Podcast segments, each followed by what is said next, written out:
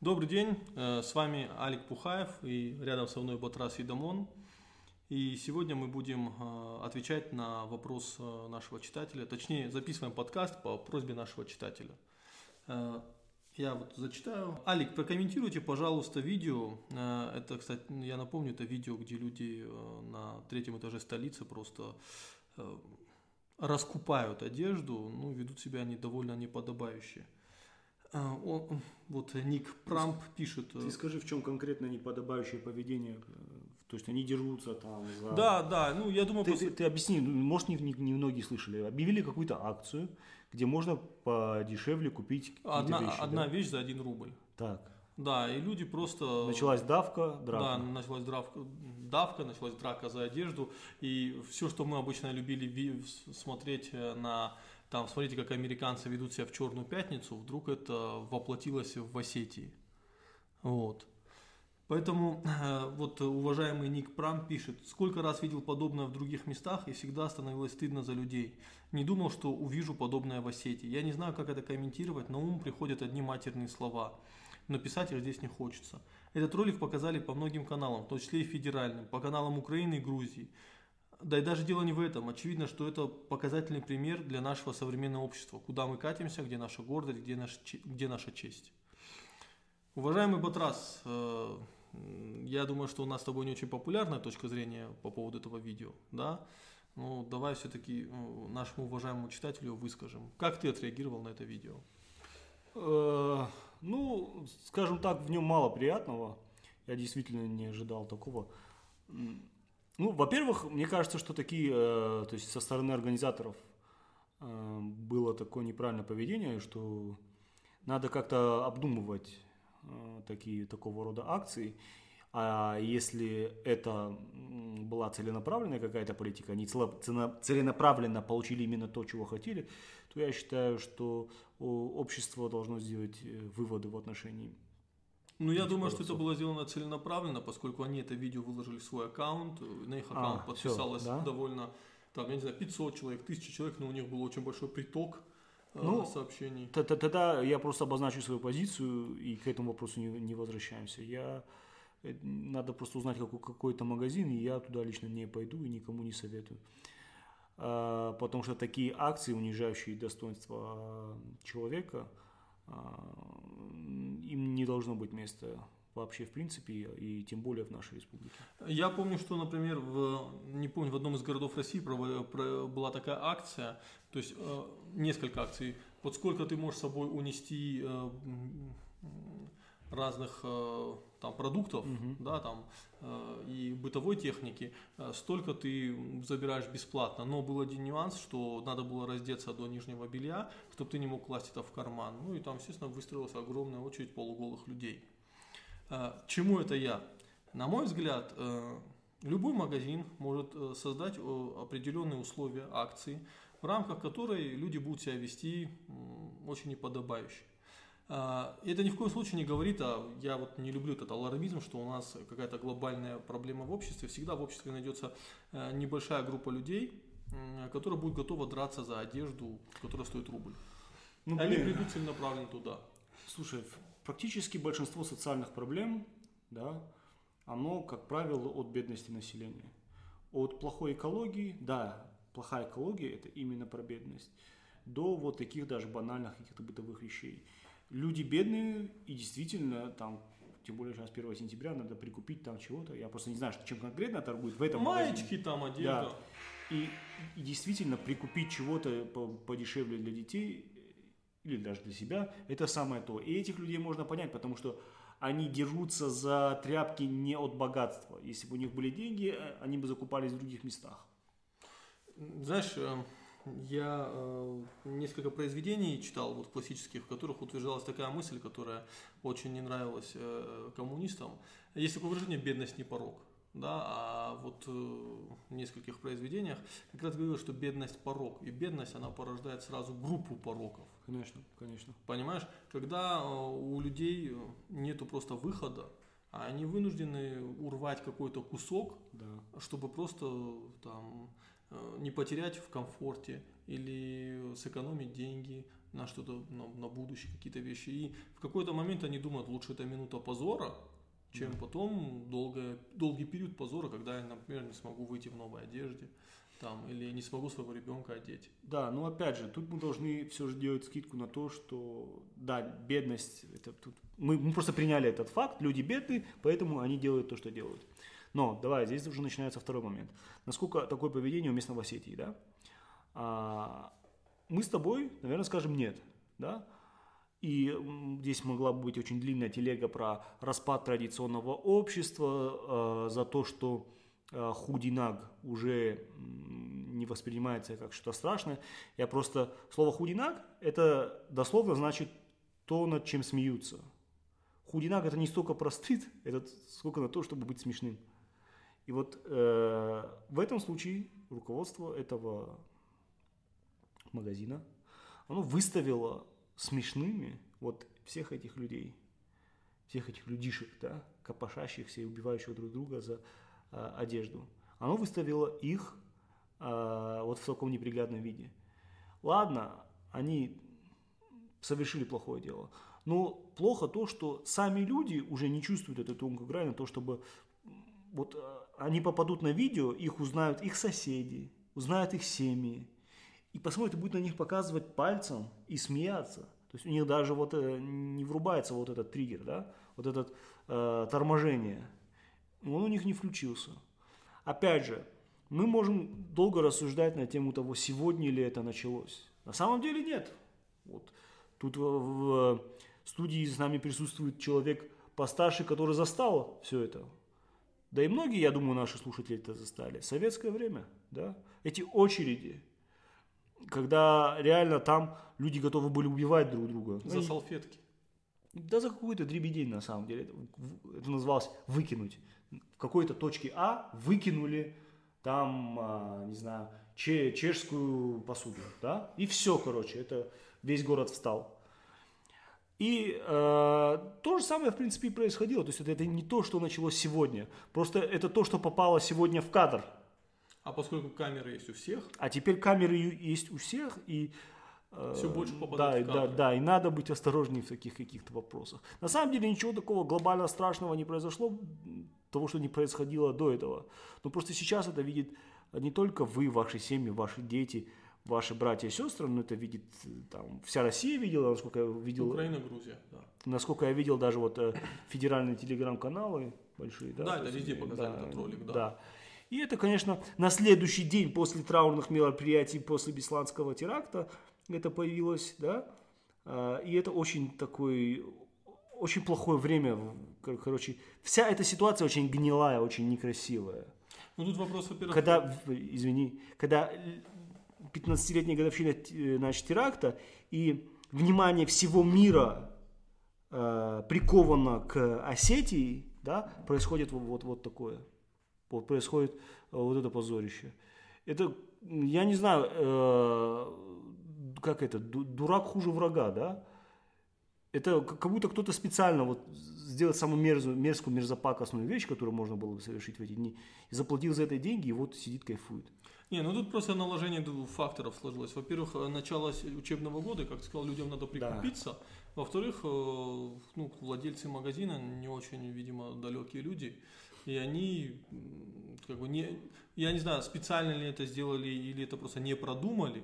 Да? Но ну, в итоге... Если такие, что в официальном аккаунте они выложили это, это видео, было, да? Значит, это было специально.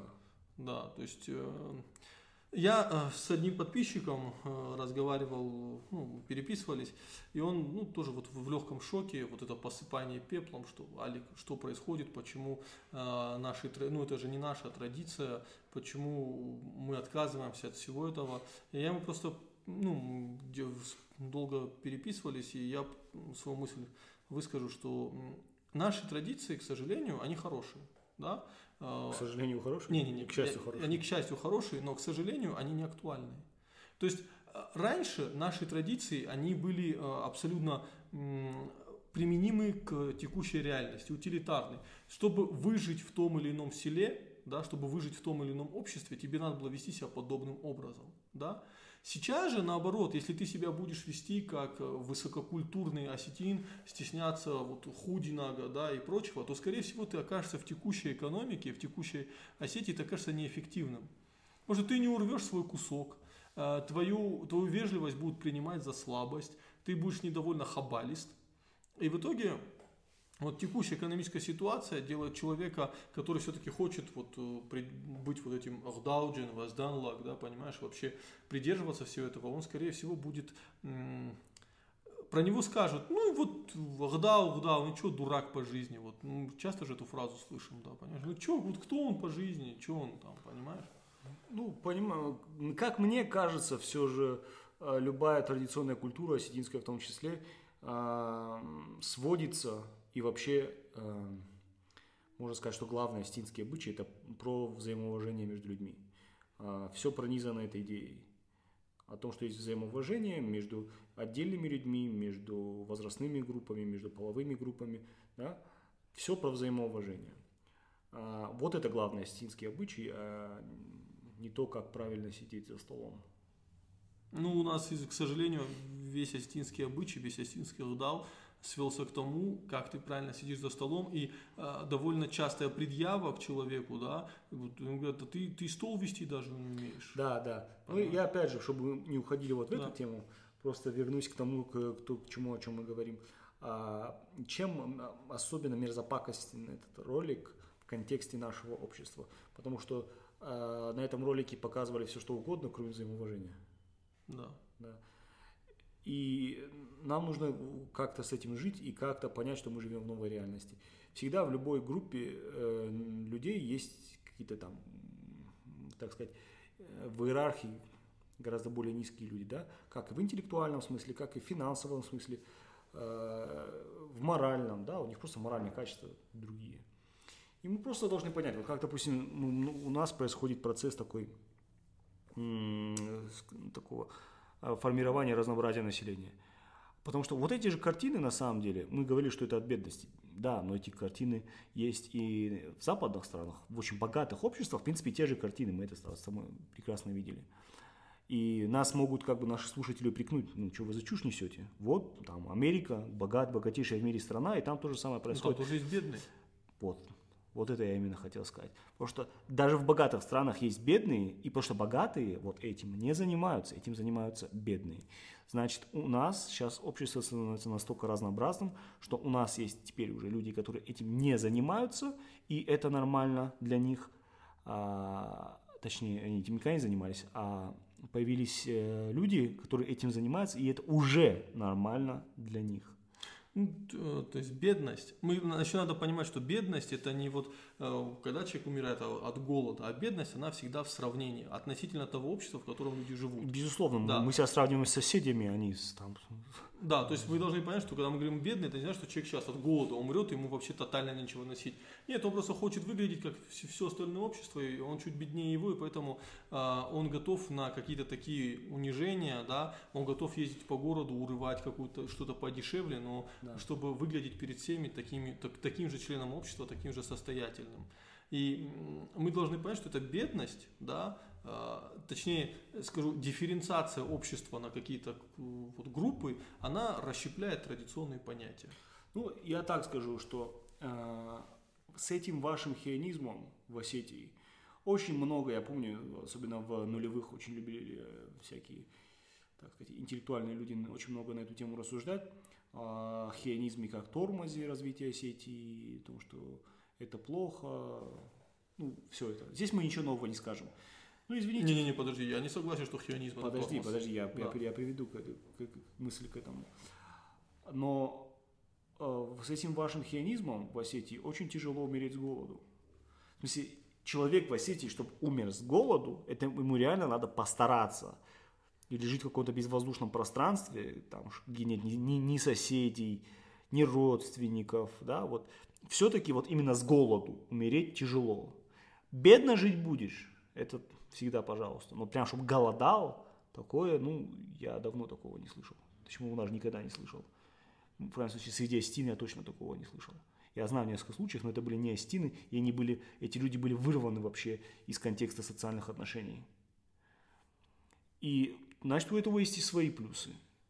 Но так как мы общество, которое, я всегда постоянно, наверное, на каждом подкасте об одном и том же говорю, то, что мы урбанизирующееся общество, мы должны просто понять, что м- еще ни один процесс социальной трансформации осетин а, за последние сто лет, он не, не доходил до конца. Даже, может, не за последние сто лет, что я, что я несу, наверное, последние лет двести. И... Во-первых, неравномерны были там феодальные отношения, где-то был родовой строй еще, где-то уже феодальные, развитые более или менее отношения.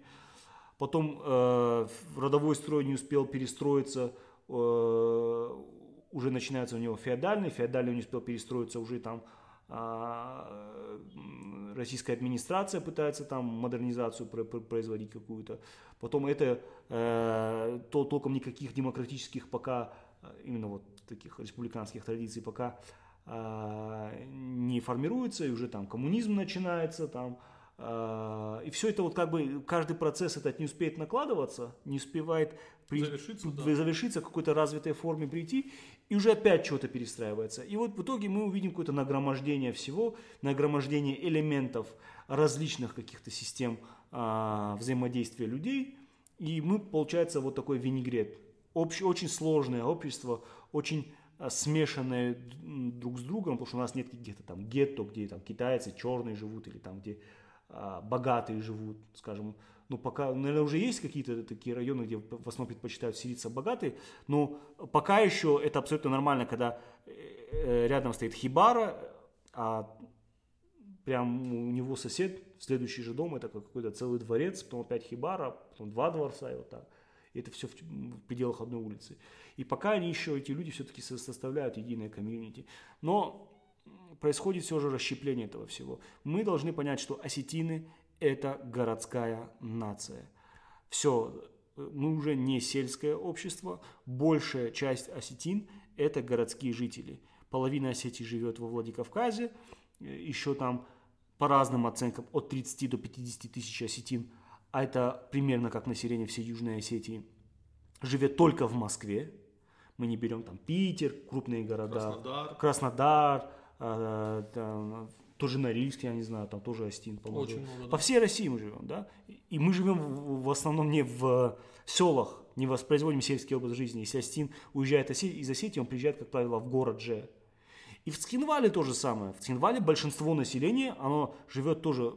Фу, в Южной Осетии большинство населения живет в Цхинвали и не воспроизводит сельский образ жизни. Соответственно, весь ваш традиционный этот уклад, он претерпевает трансформацию, изменения. Общество становится городским. Но еще этот процесс не перестроен, еще он не дошел до конца, пока еще Владикавказ, вообще по региональным меркам мегаполис, да, по, по кавказским меркам, это очень большой город.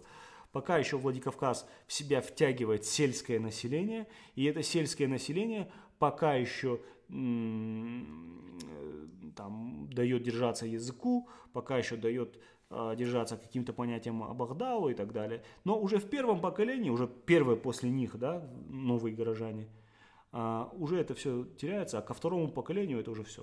Ну, то есть э, ты ведешь к тому, что, в принципе, э, дальнейшая урбанизация просто... Э, не знаю, уничтожает, расщепляет ту традиционную культуру, которая все-таки так или иначе связана с сельским укладом жизни. Культура редко когда вот просто берет и заканчивается. Это нужно просто взять и всех вырезать. Культура, как правило, приобретает или какие-то новые формы, или перетекает одна в другую. В частности, допустим, осетинская культура, если она исчезнет в качестве осетинской, то у нас станет просто частью там, русской, грузинской, обогатит соответствующую культуру, в которую она вливается. Ну, естественно, утеряет свое национальное лицо. Хорошо. Тогда вот та история вот в этом магазине, это пример какой культуры?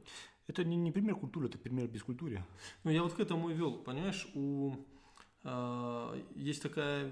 Вот есть бескультурное пространство, и мы должны его понимать, что часто вот, классические маргиналы, вот что под этим термином имеется в виду, это люди сельские, которые переместились в город, они, ну, которые не... оторваны, да, да от они, они не влились в городскую среду, поскольку городская среда их не воспринимает, они mm-hmm. все еще в глазах города сельские жители, но при этом они оторвались от своего, от своего села То есть они не воспроизводят ни сельскую культуру, они не, не воспроизводят городскую культуру, то они остались в пространстве без культуры, и поэтому они и маргиналы.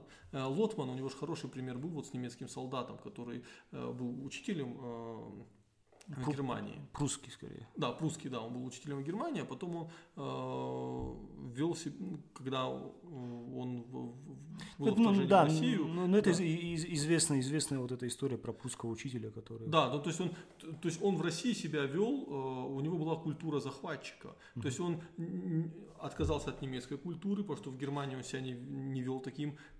подобающий ужасным образом, да, он, э, в, а вот на территории России он позволял э, заходить в дома, там, ходить в дома голым, оскорблять женщин, да, там, э, давить в шеи на столе, понимаешь, и когда Лотман его спрашивал, ты же преподаватель, ты же учитель, мы с тобой разговариваем на одном культурном а, языке, ага, ага, да, да, понимаешь, да, да. То почему ты там себя так не вел?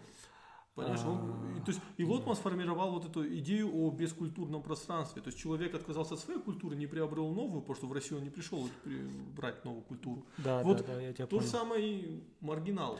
Ну, я, я, я про, другого, про другого учителя говорил. Про, ты про Пускова, про, про Пускова, я про, ты, а, про а ты про, да. да, ты уже про немецкого. Да. Ну, не суть. Суть в чем? Здесь ты прав, да, действительно. Мы видели в истории нашей страны, были, как сказать, это вообще известная история о том, что процесс модернизации, который пытались провести еще при царе, была в чем основная идея? Это сломать сельскую общину. Ее и ломали. Ну, доломались до того, что в конце концов крестьянство поддержало там, самых, самых агрессивных большевиков. Вот, поддерживала большевиков, и в целом большевикам в конечном итоге удалось добиться, так сказать, расположения крестьянства. И когда уже начались процессы урбанизации, когда фактически э, модернизирующаяся страна, в которой происходила индустриализация, и, и э, стране необходимы были свободные руки, и фактически э, политика большевиков сводилась к тому, чтобы э, им... А куда их взять? Только у крестьян. И вот эти крестьяне переселялись в город в поисках лучшей жизни. И где они оседали? В таких э, рабочих кварталах, которые для них же и делали. А они, оторванные от своей традиционной культуры, формировали какие-то новые свои общности, как правило, основанные там.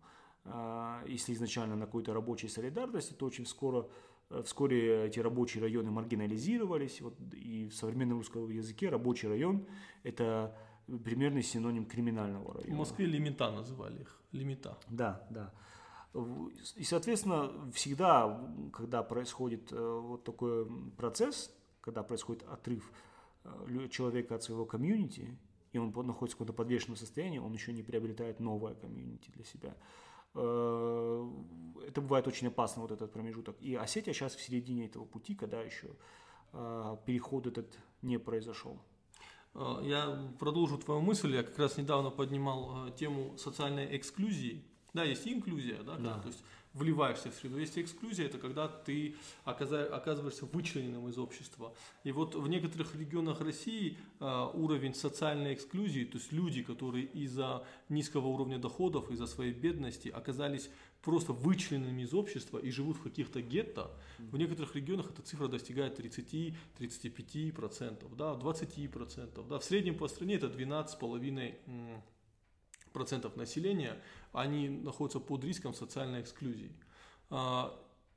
Если текущие процессы в Осетии продолжатся, то, скорее всего, ты, как правильно сказал, да, пока богатые не селятся в отдельных районах, но этот процесс уже начинается, да. И у нас, скорее всего, появятся бедные районы, где будут селиться люди... Даже не, по, не, по, не потому, что они хотят там жить, а просто, скорее всего, там будет очень дешевое жилье. И будут селиться люди с довольно низким э, моральным э, самосознанием, э, довольно бедные. И э, давай вот скажем, столица, это все-таки вот этот, этот торговый центр, где был этот эксцесс, да, в каком районе это находится? Ну, я бы не сказал, что это бедный район. Я бы не сказал, что это бедный, но это, вот я тебя хочу подвести к другой проблеме. Бедность – это один фактор, да, вот мы его сейчас завершили. Ста- фактор... Столица, он географически к БАМ уже относится? Да, это БАМ. И прикол, я, потому, я что... просто не, не местный, поэтому… Да. Да. Это, вот чем отличается БАМ, ты как раз таки рассказывал, в рабочих, в рабочих районах. Во-первых, да. БАМ – это рабочий район. Во-вторых, в БАМе сумасшедшая концентрация населения. Да. То есть, то есть мы бедность, все, уже отговорили, социальная эксклюзия, но дальше идет такой момент, что Владикавказ пошел по очень опасному пути, когда стали строить многоэтажки. Да. А в многоэтажках живет слишком много людей, чтобы они могли хоть как-то воспроизводить те культурные коды и те культурные, скажем, структуры, да, которые характерны для осетинского общества. И в итоге, если в дворах, в которых пятиэтажки, люди еще коммуницируют, там это, это мини-село получается. Ну да, в многоэтажках мы, мы уже, это уже тоже не так. Я, мы, мы сейчас вернемся к этому вопросу, к пятиэтажкам. Ну я просто в такой, таких пятиэтажках вырос, да, да. А, но в девятиэтажках я даже замечал, когда вот рядом двор пятиэтажки, рядом двор девятиэтажки, то есть в девятиэтажках уже вот та история, когда соседи вообще друг друга не знают. Или, знаешь как, или один подъезд хорошо друг друга знают, они могут, один, один подъезд может отдельно себе построить хадзар, другой подъезд себе может отдельно построить хадзар, но, скорее всего, просто уже никто никого не знает, их слишком много, чтобы они могли э, вот какой-то воспроизводить, какой-то вот традиционный уклад жизни. Да. И это, как, дорогие жители БАМа, прошу не, не обижаться, я сам просто прожил на БАМе некоторое время, да. э, там колоссальная концентрация населения.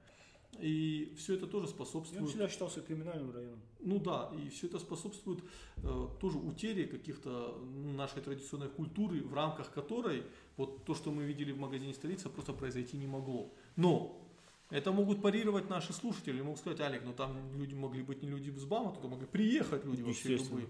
Поэтому тут тоже этот фактор такой, знаешь, двоякий. Я просто высказал его, чтобы он был. Да. Смотри, что касается пятиэтажек.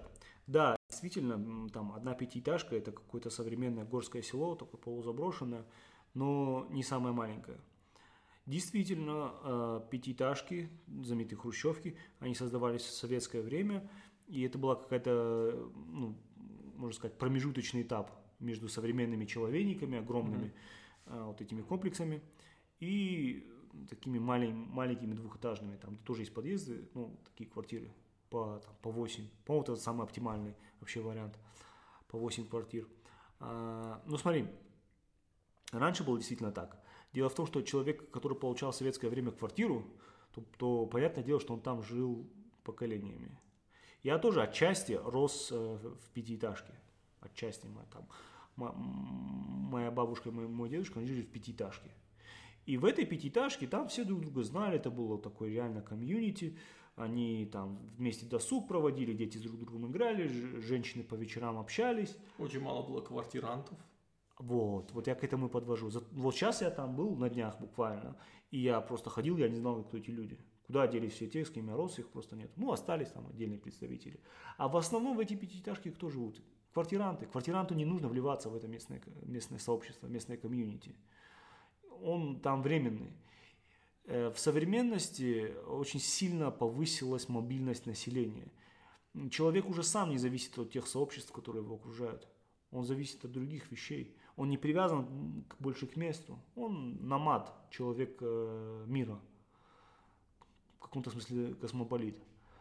И поэтому там уже сейчас, я вот смотрел, там уже никакого комьюнити не было. Были просто люди, которые живут рядом друг друга. Ну, привет, пока, пока, привет. Ну и все, как бы. Они не создают чего-то, чего-то нового. И, э, то есть, уже даже пятиэтажка, это, в этом смысле, это плохое решение. Ну, уже в пятиэтажках не строятся хадзары. Вот раньше строились, но сейчас, в новостройках уже их не появляется. Ну, ну смотри, ну, в, в, в, в хазар, что такое хазар? Это функциональная вещь для того, чтобы проводить там мероприятия. Да. Ну, они строились в какие года? Когда культура там общепита, ресторанов, и, и, и так, ну, это себе не каждый мог позволить, их было мало. А сейчас вот эти огромные залы торжеств, они есть на, на каждом шагу, вот иногда бывает на одной улице их по три штуки. Uh-huh. То есть в этом смысле хазар уже теряет смысл.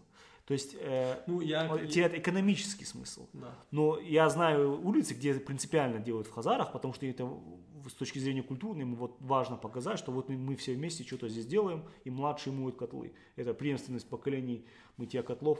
Это важная часть осетинской культуры. И мытья киш... кишок. Это, это вообще да, самое важное. Да, то есть какой пацанчик, который не жил в нормальном дворе, не мыл кишки, книжку не мыл, да, то есть не мыл котлы. Если ты через это не прошел, то ты культурно не обогащен. Ну, это понимаешь? Обряд инициации. Да. Ну, видишь, мы опять-таки подходим к тому, и отвечая на вопрос нашего читателя, это очень длинный ответ получился, но все-таки надо понимать, что в, вот, то, что мы видим и то, что происходит, это не потому, что вдруг люди оскотинились, там вдруг, вдруг вот стало все плохо, люди забыли Эрдогана. Нет. У всего есть всегда экономические причины. Экономические и демографические. Да? Ну, демография – это тоже экономика. Поэтому все политика, экономика. Да, да.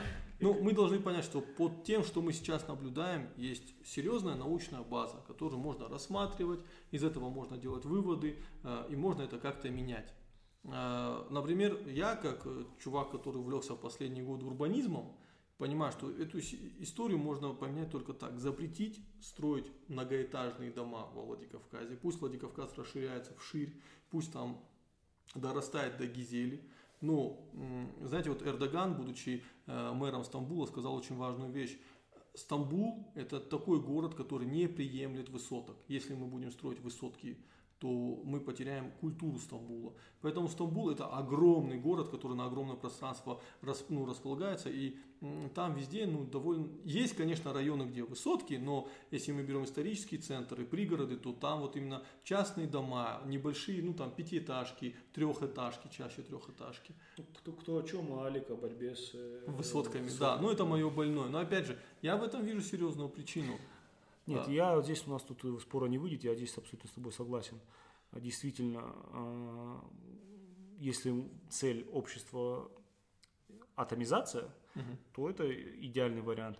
Но другое дело, что атомизированных обществ уже довольно много. И, и э, вчера произошедшая атомизация осетинского народа с точки зрения конкуренции с другими атомизированными обществами, не факт, что что-то может принести нам. Она вообще нам ничего не принесет? Нет, она может принести, тех... ну, на самом деле, все общества, где происходил процесс модернизации, они проходили через атомизацию населения, да? Но, опять же, этот поезд в каком-то смысле уже ушел, то есть осетины, атомизированные осетины ничего не могут уже предложить этому миру, такого, чего этот мир не видел уже давно. Я... А может быть, осетинские традиционные структуры э, могут что-то все-таки предложить хотя бы для самих осетин? Я тебе скажу больше, понимаешь, проблема в том, что если бы осетины, атомизировавшись, создавали бы городские гражданские институты, ну, гражданские институты, они характерны для большого города, да, это был бы другой вопрос, да, гражданские… Нет, э... ну почему, они создают эти институты просто не в Осетии. Они, они, точнее, не, становятся, не создают эти институты, а становятся частью этих институтов, в Москве. Но в больших городах. Да, они уезжают, но во Владикавказе не появляются традиционные городские гражданские институты. Понимаешь, и мы, мы, как ты сказал, мы вот в середине процесса мы остались, мы отказались, практически отказались от традиционных институтов. Тот пресловутый хионизм, то это братство, родственники и прочее. Мы от этого уже уходим. Но в то же время мы не построили нормальное современное западное общество. Есть гражданские институты, где есть сообщества, там, профсоюзы, которые готовы защищать права людей. И человек остается один на один с системой, с Левиафаном. Да? И когда человек остается один на один с системой, он пытается выжить любым способом. А значит, если в магазине продают вещь за рубль, то он идет и бежит, и выхватывает да, да, ее. Да. Понимаешь? Понимаешь, ну Осетия не живет в безвоздуш- безвоздушном пространстве. Мы по- по-любому часть... часть той господствующей в стране культуры, и тут мы отдельно не можем как-то, у нас нету люфта. Поэтому, в принципе, какая доминирующая культура в России, такая она глобальная в Осетии, ну, с отдельными оговорками. Ну и вот, понимаете... Ты сейчас обидную вещь сказал, получается, Осетия это... А Россия это очень, это очень атомизированное общество, это очень урбанизированное общество.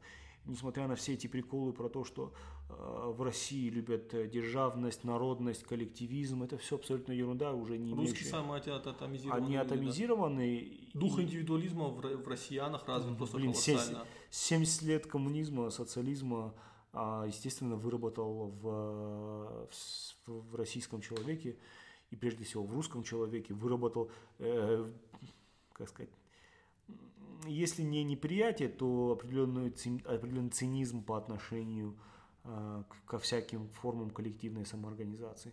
И в этом смысле, кстати, вот с таким населением очень легко быть государству, потому что любая группа, которая у власти, с атомизированным населением, она легко справится, оно не умеет создавать какие-то структуры, их очень легко поссорить между собой. Это очень удобно. Но на самом деле, это, так как современное русское общество, это городское общество, но, как правило, это горожане, большинство этих горожан, это горожане во втором, в третьем, там, в первом поколении. То есть в третьем это вообще статистическая погрешность. Как правило, это первое, второе поколение. Они еще не, не, не создали такую высокую городскую культуру.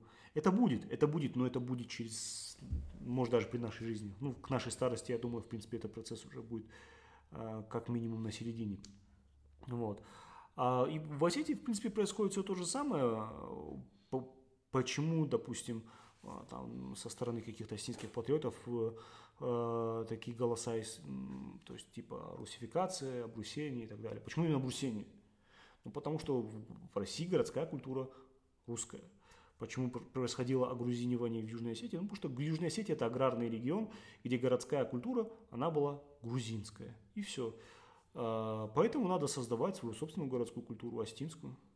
С, со своей спецификой, со своими а, какими-то культурными кодами, которые можно отражать от архитектуры до расположения улиц. Вот просто у нас вот принято, что а, ячейка там, организации м, там, сообщества, да, какого-то портала, это, это хазар. И вот вокруг этого хазара создаем определенную инфраструктуру. Да, кстати, деп- депутаты же раньше по хазару ходили.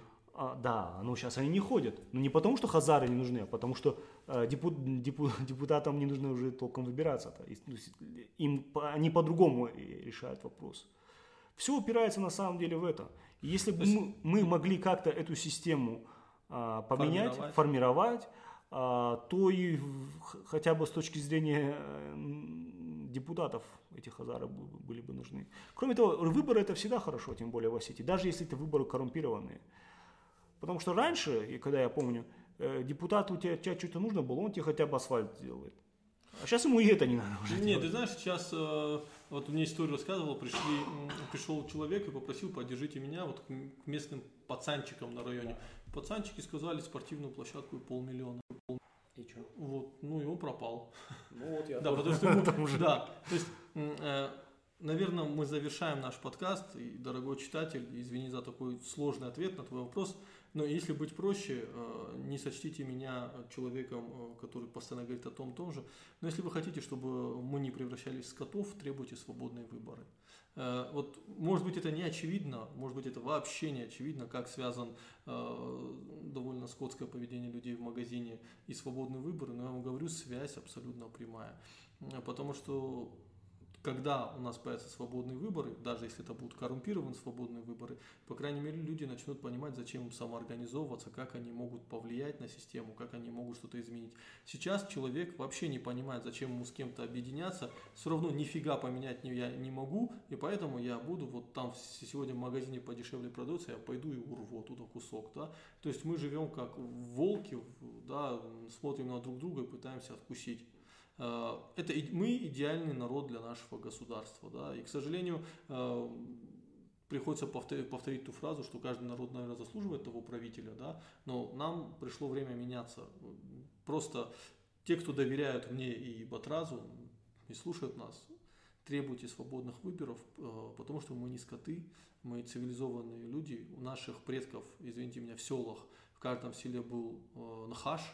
Они обсуждали, у нас были, извините, зачатки, классические зачатки демократии, когда с помощью полемики люди приходили к тем или иным решениям.